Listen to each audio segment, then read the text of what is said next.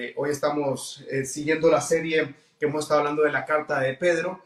En primera de Pedro y segunda de Pedro, el apóstol Pedro nos deja unas cartitas, eh, dos cartas muy importantes que él las manda para un momento difícil que la iglesia está viviendo en Roma y los cristianos comenzaban a vivir lo que es la persecución, los sufrimientos, padecimientos que de alguna forma ya habían sido hablados anteriormente, pero él les manda una carta, les manda unos libros a esta iglesia que estaba ya sufriendo los ataques del enemigo, los ataques a la fe, eh, los ataques a sus principios, a sus valores, a los recién convertidos, a, una iglesia nueva, una iglesia totalmente pequeña, pero ya con una fuerza eh, de muchos cristianos que sentían el fervor del Espíritu Santo y tenían el fervor de la resurrección, el fervor de la vida eterna. Y esto, esto, esta carta del apóstol Pedro viene a ser para nosotros eh, de una forma muy positiva y viene a ser de una forma muy convincente algunos principios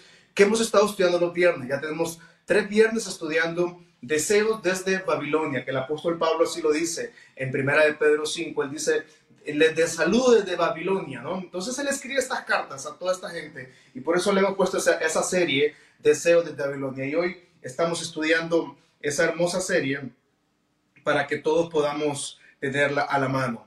Y quiero que usted pues, lo pueda tener en su casa, tome un lápiz, tome un papel, tome su Biblia y necesitamos que todos nos congreguemos, tomemos una actitud de iglesia. Todo ha cambiado, pero seguimos sirviendo al Señor, seguimos siendo hijos de la luz, todo ha cambiado, el, el, planeta Tierra cambió literalmente, pero necesitamos seguir, nuestros principios no pueden cambiar, nuestra fe no puede cambiar y lo que creemos tampoco va a cambiar. De hecho, esta, este confinamiento, esta pandemia, esta cuarentena, este aislamiento social solo va a provocar que nuestra fe sea acrecentada.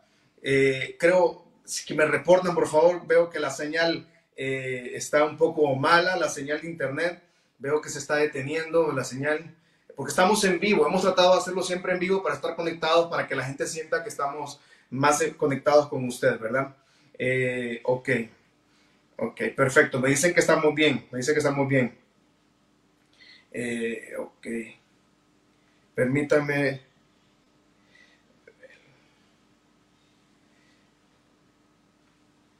Entonces, hemos estado tratando de estudiar la carta del apóstol Pedro. Y hemos estado en vivo, no estamos con videos grabados ni editados, ¿verdad? Estamos totalmente en vivo saliendo en señal en vivo desde mi casa y estamos a través de radio, a través de YouTube, a través de Facebook, a través de Instagram y a través de Twitter, todos los medios posibles. Saludos a la gente que nos sigue, ¿verdad? Eh, en internet también, que nos sigue en todos los lugares donde nos están siguiendo en esta, en esta hermosa noche. Bien, tome su Biblia, por favor. Vamos a leer la palabra, vamos a, a predicar esta noche acerca de los deseos desde Babilonia. Y el título que traigo esta noche se llama lo que nos resta de vida. Quiero que repita conmigo ahí, por favor. Lo que nos resta de vida. Eh, pues no, no quiero que usted se ponga triste, ¿verdad? Y no quiero que usted también sienta que le pasa al pastor, estará enfermo o pasa algo en la casa. No, de ninguna forma. Quiero ejemplificar el tema para llevarlo a lo que la palabra, según la carta del apóstol Pedro, nos quiere enseñar en esta noche. El tema de esta noche es lo, lo que nos resta de vida. ¿Qué es lo que nos resta en esta temporada? Por favor, dele compartir la transmisión. Toda la gente que está conectada en Facebook, dele compartir la transmisión. La gente que tiene un WhatsApp, escriba a la gente que se conecten a la radio, que se conecten a, cualquier medio que necesitamos congregarnos. Todos los que son hijos de la casa Michalón, obviamente, ¿verdad? Bien. Entonces el apóstol Pedro nos deja claro que cuando la vida se presenta fácil, existiría un peligro, según el apóstol Pedro que existiría un peligro de dejarse llevar por la forma de pensar, que considerara como, cada, como que nos merecemos todas las bendiciones. Entonces el apóstol Pedro, la carta de él no es necesariamente una carta motivadora, no necesariamente una carta alegre y, y de declarar y de esto y palabra profética, no. La carta de él es una carta que nos viene a avisar que tenemos que quitarlo de nosotros el, sentimiento de como cristiano que todo lo merezco, que yo lo necesito y que yo lo quiero y lo quiero cuando quiero, como quiero y cuando puedo. No, el apóstol Pedro nos deja muy claro que las pruebas nos hacen valorar lo que, lo que llegamos a tomar como rutinario y como el diario vivir.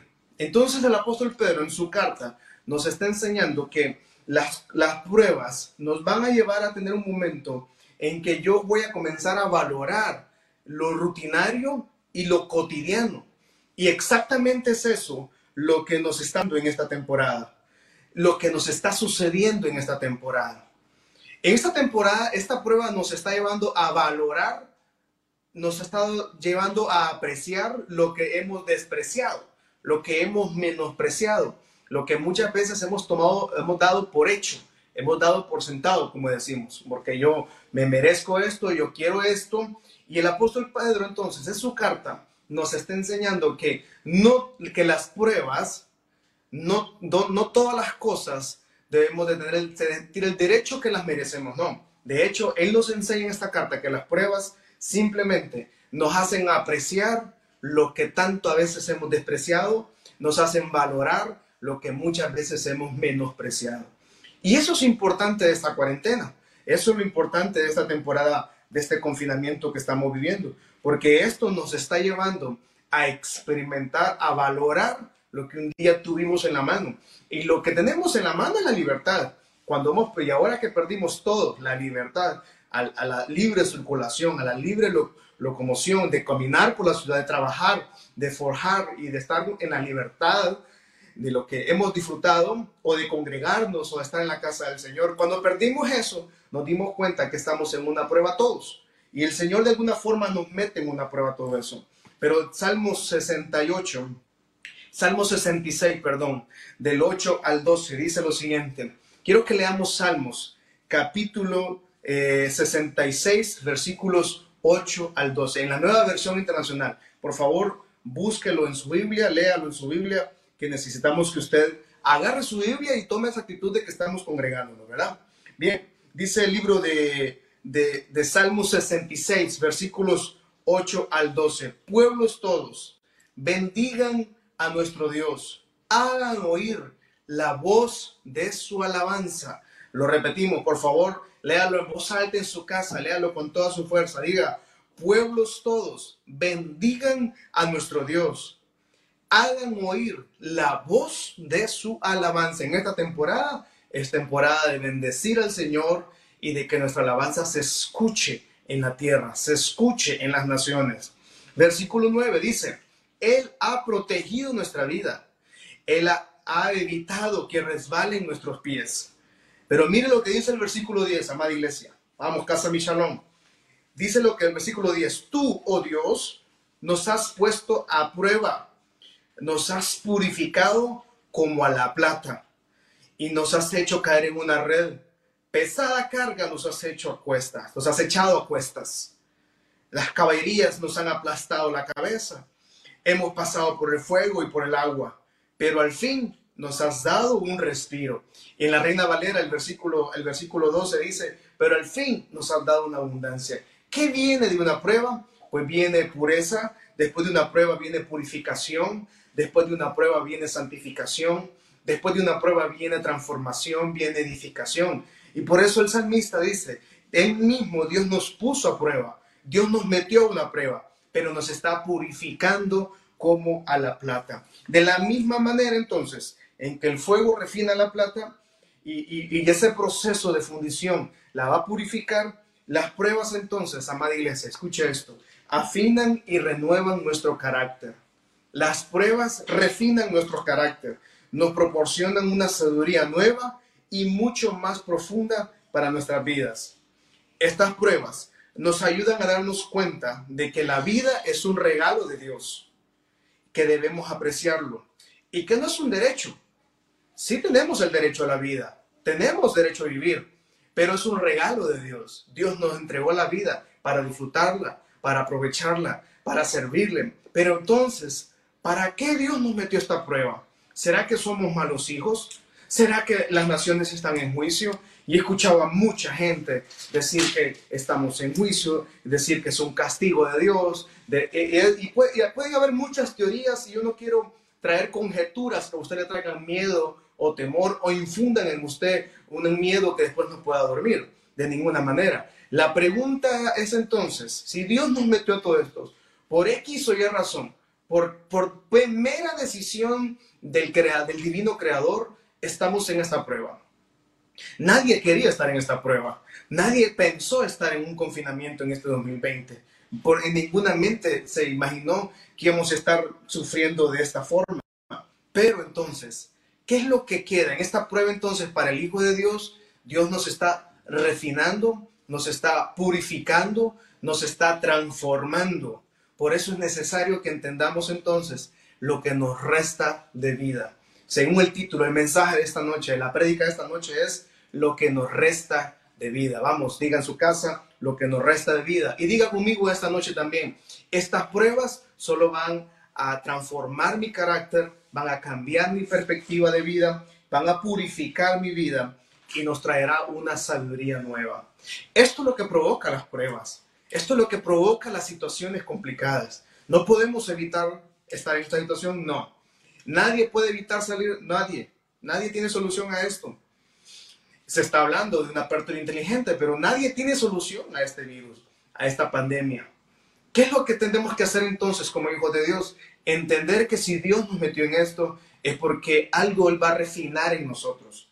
Y quiero hablarle de tres cosas rápidamente que deberían suceder en esta situación, en esta pandemia, lo que nos resta de vida. ¿Cuánto nos resta de vida? No sabemos. ¿Cuánto nos resta de tiempo para estar en la tierra? No lo sabemos.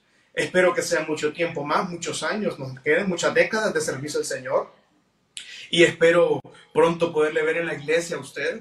Espero pronto poderle eh, al menos saludarlo, tal vez con un abrazo físicamente por el aislamiento social que necesitamos, distanciamiento social, perdón.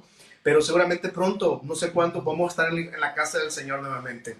Pero quiero hablarle de tres cosas entonces. Número uno, la actitud. Primera de Pedro, capítulo 4, versículo 1. Primera de Pedro, por favor, búsquenlo en su Biblia, capítulo 4, versículo 1. Dice la palabra del Señor, lo tenemos ahí. Agarre su Biblia, por favor. Leamos todos la palabra del Señor en esta noche. Primera de Pedro, capítulo 4, versículo 1 dice, por tanto, ya que Cristo sufrió en el cuerpo, asuman también ustedes la misma actitud, porque Él que ha sufrido en el cuerpo, ha roto con el pecado, porque el que ha, lo vuelvo a repetir, porque el que ha sufrido en el cuerpo, ha roto con el pecado.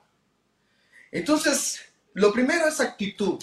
Según Primera de Pedro, capítulo 4, versículo 1, el apóstol Pedro le manda a decir a la joven iglesia que está en persecución, una joven iglesia que está sufriendo los embates, las asesinatos, muertes, eh, sacrificios. Están, están, están asesinando a los cristianos. Y el apóstol Pedro les manda a decir eso. Le dice, ¿saben qué? Asuman ustedes en esta, en esta pandemia, nos diría nosotros, en esta temporada 2020, nos diría, asuman ustedes la misma actitud de Cristo. ¿Qué actitud tomaría Cristo en una pandemia? Él, estuvo en, él estuvo en cuerpo, entonces dice, si Cristo, el Hijo de Dios, pero totalmente humano, en un cuerpo humano, con, con todos, fue tentado, pero no fue no, en pecado, obviamente, pero sufrió ofensas, humillaciones, eh, sufrió muchos golpes, sufrió, de todo sufrió, como un ser humano. Pero por eso él dice, ustedes que están ahora en persecución y están ahora en pruebas, tomen la misma actitud de Cristo, que él fue conducido hasta una muerte, literalmente. Algunas personas, muchas personas harían cualquier cosa por evitar el dolor. Todo, de hecho. Haríamos, si nos pusieran a escoger en la vida, en lo que nos resta de vida, escogeríamos nunca más el dolor. Si nos pusieran dos caminos, un camino de cero dolor y un camino con dolor, seguramente escogeríamos el camino sin dolor. Lastimosamente, la vida se compone de muchos dolores, de muchas pruebas el camino sin pruebas, el camino sin dolor, nos lleva a un fin sin propósito, nos lleva a un fin sin destino. Y el camino sin dolor es un camino normalmente abstracto, de fantasía, que no lleva a ningún lugar. Pero el camino con dolor, si, si escogemos ese camino, nos va a llevar a un destino que Dios nos tiene dispuesto a nosotros. ¿Cuál es la actitud entonces frente al dolor? ¿Cuál es la actitud entonces frente a la prueba? Por eso Pedro dice, ustedes ahora que están en el confinamiento, en la cuarentena, en el distanciamiento social, en el aislamiento social, tomen la actitud de Cristo. ¿Cuál es esa actitud entonces?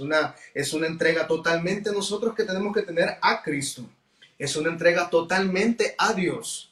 ¿Qué actitud debemos tomar frente a esta complicada situación que estamos viviendo? Una situación muy compleja de enfermedades, una situación muy compleja todavía de criminalidad en el país, a pesar que estamos en cuarentena, eh, un sistema de salud eh, pues que no está a la altura de nuestra, de nuestra sociedad y situación, eh, la economía está hecha a pedazos. ¿Qué actitud tomamos entonces? Una actitud de entrega totalmente a Dios cuando alguien se entrega a Dios, entonces algo debe cambiar en su vida. Romanos capítulo 12, versículo 1 y 2, en la Reina Valera dice, por lo tanto, hermanos, tomando en cuenta la misericordia de Dios, les ruego que cada uno de ustedes, en la nueva versión internacional, perdón, Romanos 12 en la nueva, sí.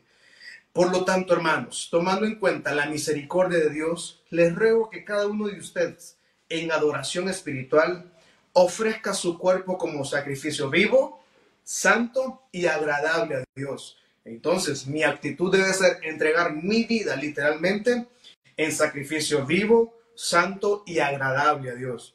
No se amolden al mundo actual, sino sean transformados mediante la renovación de su mente. Así podrán comprobar cuál es la voluntad de Dios, la cual es siempre buena, agradable y perfecta. Por favor, todos conmigo ahí en su casa digan la voluntad de Dios. Tome la mano de su familia, levante sus manos al cielo y diga, la voluntad de Dios es en esta, en esta temporada, la voluntad de Dios será buena, agradable y perfecta. Y usted me dice, pastor, ¿cómo va a ser la voluntad de Dios que estemos en esta pandemia? Él lo permitió. Él abrió esta situación para todo el mundo y metió a todo el mundo, metió a pobres, ricos, diferentes razas, diferentes lenguas, empresarios, a todo el mundo lo metió en esta situación. Pero en medio de esta situación, el Hijo de Dios entiende que debe transformar su mente.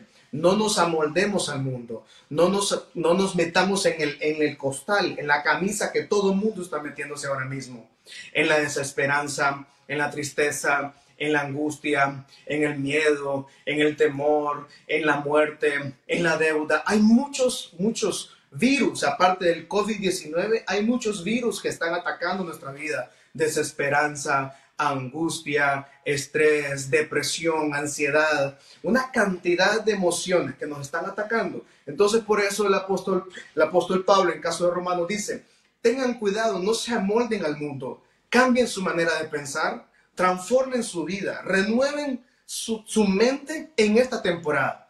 Algo que va a pasar en esta temporada es que vamos a ser renovados de nuestra mente. La renovación de nuestra mente. Usted necesita entonces recibir renovación de la mente, renovación de su cabeza, de su mente, de su actitud, de su carácter, una renovación de su espíritu, una, renovación de sus hábitos, una renovación de su manera de pensar. No saldremos, no saldremos igual después de esta pandemia. Tenemos que salir diferentes con una mente renovada. Eso es una actitud. Una persona que tiene una actitud diferente es una persona que tiene una, tiene una transformación constante y una renovación constante de la mente. Y Juan 3.30, ¿qué nos dice Juan 3.30? Libro de Juan 3.30 dice, es necesario que Él crezca, pero que yo mengüe.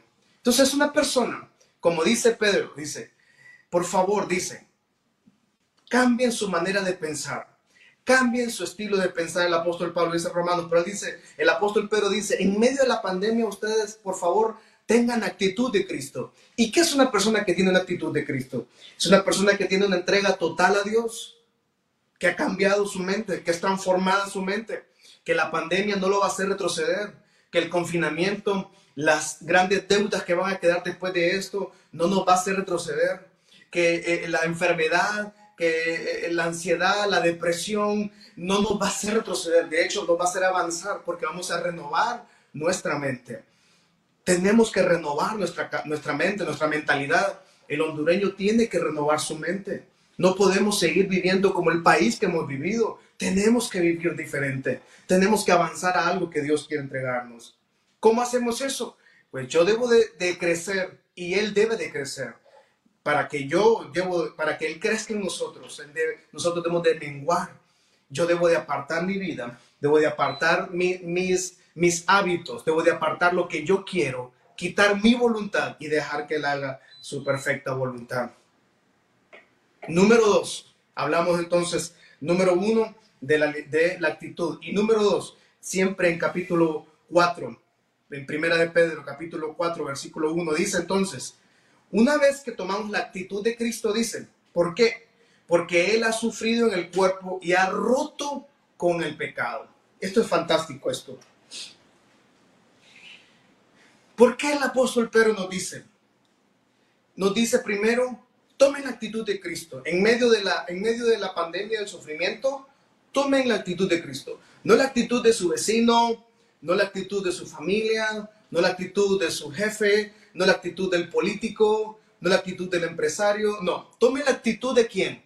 De Cristo. Diga conmigo todos en su casa, por favor. Tomemos la actitud de Cristo en nosotros. Dice, entonces, cuando yo tomo la actitud, dice, dice el apóstol Pedro, es porque ya Cristo ha roto el pecado en nosotros. El sacrificio de Jesucristo en la cruz y todo aquel que llega a ser hijo de la luz, hijo de, Dios, aceptarle en su corazón, rompe el pecado, rompe toda maldición. Dios hizo todos los arreglos para que usted y yo viviéramos en completa libertad. Dios hizo todo a través de Cristo para que nosotros viviéramos en una completa libertad. Cuando entonces yo tengo una actitud como la actitud de Cristo, el pecado ya no domina mi vida. Entonces, todo pasado es roto. Entonces, toda costumbre pasada es quitada. Todo viejo vocabulario, toda vieja actitud es quitada. Romanos capítulo 6, libro de Romanos capítulo 6, versículo 6 dice lo siguiente. Sabemos que nuestra vieja naturaleza fue crucificada con Él para que nuestro cuerpo pecaminoso perdiera su poder, de modo que ya no siguiéramos siendo esclavos del pecado, de modo que ya no sirvamos más al pecado. Quiere decir entonces que cuando yo tengo una actitud como la actitud de Cristo es porque entiendo que yo ya he roto todo pecado he roto toda conexión, toda cadena que había de pecado ha sido quitada. Esa misma condición de libertad es la que yo recibo en esta crisis, en esta prueba. Yo debo entender que aunque estamos confinados, aunque estamos en una cuarentena o sesentena o no sé cuánto tiempo ya, debemos entender que yo ya necesito entonces tener una vida distinta. Y cuando salgamos de esto, cuando Dios diga que salgamos, debemos de salir con un corazón renovado, pero sabiendo que somos libres del pecado. Una persona que tiene libertad de pecado no es una persona que vive de acuerdo a la familia, de acuerdo a las maldiciones o costumbres de cada casa. Usted y yo necesitamos entonces afrontar esta, lo que nos resta de vida, con una actitud como la de Cristo. Número dos, libres totalmente del pecado. El pecado no controla nuestra vida. La vida pasada no controla nuestra vida ya entonces el cuerpo, el cuerpo pecaminoso perdió todo su valor para no seguir sirviendo el pecado. Una persona entonces que ya no sirve al pecado entiende que esta situación, esta pandemia, esta crisis solo es para que Dios se glorifique y para que también yo sea transformado. Dos cosas entonces. Número uno, actitud. Número dos, libertad del pecado. ¿Qué va a provocar? Que Dios manifieste su poder porque usted y yo no tenemos solución a esto pero Dios va a manifestar su poder. Y número dos, que yo sea transformado, que mi mente sea cambiada, que mi estilo de vida cambie, que mi vida sea totalmente renovada. Y termino con Primera de Pedro capítulo 4, versículo 2. Voluntad de Dios. Faltan dos cositas rápidamente. Primera de Pedro 4, versículo 2 dice, para vivir el resto de su vida lo que nos resta de vida. Mire lo que dice ese versículo, qué lindo. Para vivir el resto de, dígalo en primera persona, por favor, o si está con su familia, tome la mano de su familia, diga, para vivir el resto de nuestra vida, no de nuestra vida terrenal, no satisfaciendo las pasiones humanas, sino cumpliendo la voluntad de Dios. Quiero que levante su mano al cielo. Quiero que agarre la mano a su familia, su esposo. Está solo. Usted levante su mano al cielo y diga, yo voy a vivir el resto de mi vida cumpliendo la voluntad de Dios. Por favor, todo el mundo ahí en el hashtag, en sus redes sociales, diga, yo, o en su Facebook, en su, en su WhatsApp, donde quiera que usted esté en su, en su red social, diga, yo voy a vivir el resto de mi vida o de mis días cumpliendo la voluntad de Dios. Lo repito, dígalo todo en su familia. Yo voy a vivir todo el resto de mis días cumpliendo la voluntad de Dios. Es una maravillosa palabra esta noche para todos nosotros. Cumpliendo la voluntad de Dios. Vivir para Dios es un cambio total de vida, es romper maldiciones y es un cambio de camino. Cuando yo hago la voluntad de Dios, cuando usted hace la voluntad de Dios, entonces cambiamos el camino. Salmos 37, 4 dice, deleítate a sí mismo en Jehová y Él te concederá las peticiones de tu corazón. Deleítate a sí mismo en Jehová y Él te concederá las peticiones de tu corazón. Termino con primera de Pedro 4, 3 al 7, por favor. Vamos buscando ahí dos últimos versículos para leer y vamos terminando en esta noche. Fin de todas las cosas. El apóstol Pedro dice, esto también va a terminar. Primera de Pedro 4, 3 al 7. Lo leemos en la nueva versión internacional. Primera de Pedro capítulo 4, versículo desde el 3 al 7. Vamos a leerlo ahí, por favor. Pues ya basta con el tiempo que han desperdiciado haciendo lo que agrada a, los incrédulos, entregados al desenfreno, a las pasiones, borracheras, orgías, parrandas, idolatrías abominables. Versículo 4, a ellos les parece extraño que ustedes ya no corran con ellos en ese mismo desbordamiento de inmoralidad y por eso los insultan. Pero dice el 5, pero ellos tendrán que rendirle cuenta a aquel que está preparado para juzgar a los vivos y a los muertos. Por esto también se les predicó el Evangelio aún a los muertos, para que a pesar de haber sido juzgados según criterios humanos, a lo que atañe el cuerpo, vivan conforme a lo que a Dios le atañe en el espíritu. Versículo 7, mire lo que dice el 7. Ya se acerca el fin de todas las cosas. Así que, para orar bien, para, así que, para orar bien, manténgase sobrios y con la mente despegadas. Mantengámonos en oración y, con, y sobrios, velando. La, la Reina Valera lo llama, le dice la palabra eh, eh, más, más tradicional, dice, manténganse sobrios, velando y orando, porque el fin de todas las cosas se acerca. Y ese en segunda de Pedro, donde quiero terminar en esta noche, quiero invertir estos últimos minutos que tengo para esto.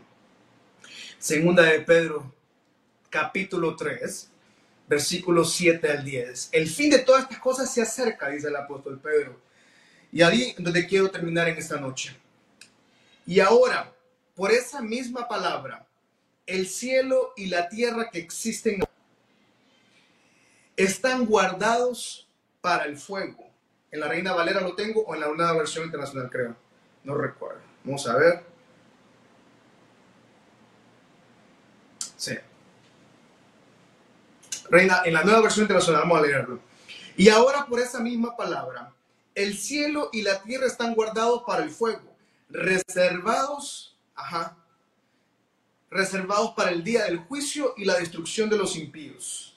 Versículo 8, pero no olviden, queridos hermanos, que para el Señor un día es como mil años, y mil años como un día.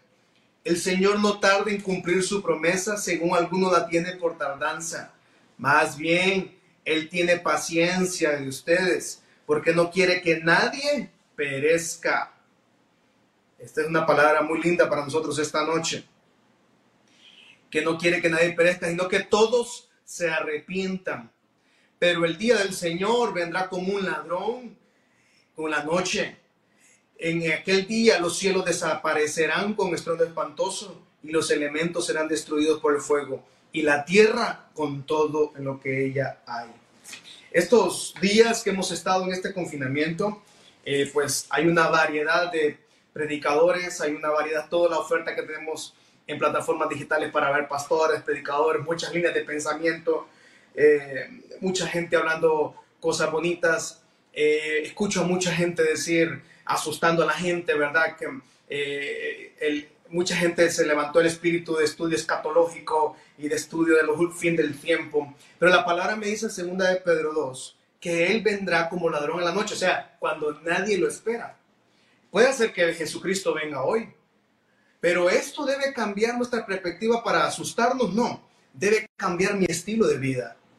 Porque mucho, escucho a mucha gente decir, eh, usted declare, usted diga esto, sí está bien, y lo vamos a seguir orando y creyendo en que nuestras palabras tienen poder y que la oración tiene poder, definitivamente. Lo que lo quiero llevar a destacar en esta noche es, ¿qué cambios necesito hacer yo en mi vida? ¿Qué cambios necesito? Porque Dios, algo no, por algo Dios nos metió en esta cuarentena. Por algo Dios nos metió en este confinamiento. ¿Qué quiere Dios que cambie de mi vida? ¿Qué hábitos? ¿Qué vocabulario? ¿Qué pensamientos necesito cambiar? ¿Qué necesito? Porque no solo, la, mucho, escucho muchos jóvenes decir esto, esto, lo otro, y, y, Dios va a hacer esto. Sí, Dios tiene el poder de cambiar, pero yo necesito cambiar primero, yo necesito menguar para que Él crezca en mí. Entonces la gran pregunta para todos es, ¿estamos listos para la segunda venida de Cristo cuando Él venga al arrebatamiento? Que son varios eventos escatológicos. Lo primero que va a ocurrir es el, el arrebatamiento de la iglesia. Y eso puede ocurrir en cualquier momento. Puede ocurrir en este mismo momento incluso, ¿no? Eh, puede ocurrir en la noche, puede ocurrir mañana. Pero necesitamos ponernos a cuentas con el Señor, con nuestras actitudes. Pero antes de que venga el arrebatamiento, que puede ser muy pronto, tenemos que cambiar nuestras actitudes, entender que somos libres del pecado, entender que yo necesito hacer la voluntad del Señor. Y por último, el fin de todas las cosas. Antes que llegue el fin de todas las cosas, el resto de mi vida yo necesito seguirle sirviendo al Señor. Yo necesito entender que el fin de los tiempos se acerca. Y no debo vivir con temor porque ya viene el fin de los tiempos. Y mucha gente ha querido estudiar y muchos teólogos, he escuchado a muchos predicadores estudiando estos días hablando del fin de los tiempos. Y yo los entiendo y está muy lindo, muy precioso. Y mucha gente me ha escrito, me escribe, pastor, ¿qué opina de esto? ¿Qué opina de lo otro? Me mandan videos y todo esto. Qué bien, pero yo me preocuparía más por hacer el cambio este día.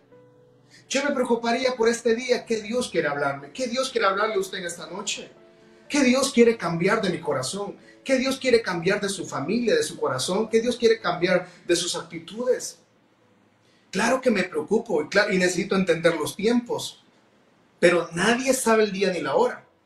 Y va a venir como un ladrón. O sea, cuando lo menos le esperen, habrá un estruendo en los cielos. Y aquellos que estemos con, con que hemos estado con Cristo bien, que su vida está bien con el Señor, van como un abrir y cerrar de ojos, serán tomados.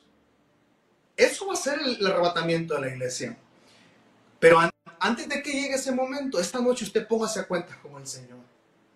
No deje, no deje pasar esta, esta gran oportunidad que tenemos del confinamiento o de la pandemia para que Dios hable a mi corazón, hable a su corazón y Dios pueda cambiar nuestra vida y Dios pueda llevarnos a un nuevo nivel de gloria a un nuevo nivel de madurez, que Él nos va a llevar a algo nuevo.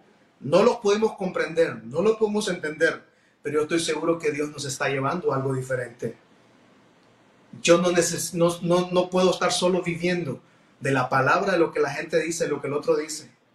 Y mucho mensaje positivo, mucho mensaje de esto, mucho mensaje de lo otro. Y claro, yo estoy convencido de que Dios tiene el poder de cambiarnos y llevarnos a un nuevo nivel. Pero antes, pero eso, para que eso suceda, la palabra en el libro de Juan capítulo 3, versículo 30 dice, yo debo de menguar, yo debo de apartar mi vida, pensamientos, actitudes, cadenas de maldición, pecado, todo eso romperlo de mi vida para que Él crezca. Una vez que Cristo crece en mí, entonces, entonces yo puedo tomar sus bendiciones, yo puedo cambiar mi vida. No perdamos la oportunidad que el resto de nuestros días que nos queda por vivir, que espero que sean muchos, porque yo quiero verle a usted pronto en la iglesia, yo quiero verle pronto en la casa del Señor, yo quiero verles a todos ustedes seguramente pronto en la casa del Señor, pero el resto de nuestra vida, que Dios nos encuentre, hasta que el día, hasta que Él venga por su iglesia, o hasta que nos llame a su presencia, el resto de nuestras vidas sea para hacer su perfecta voluntad. La paz del Señor sea con usted.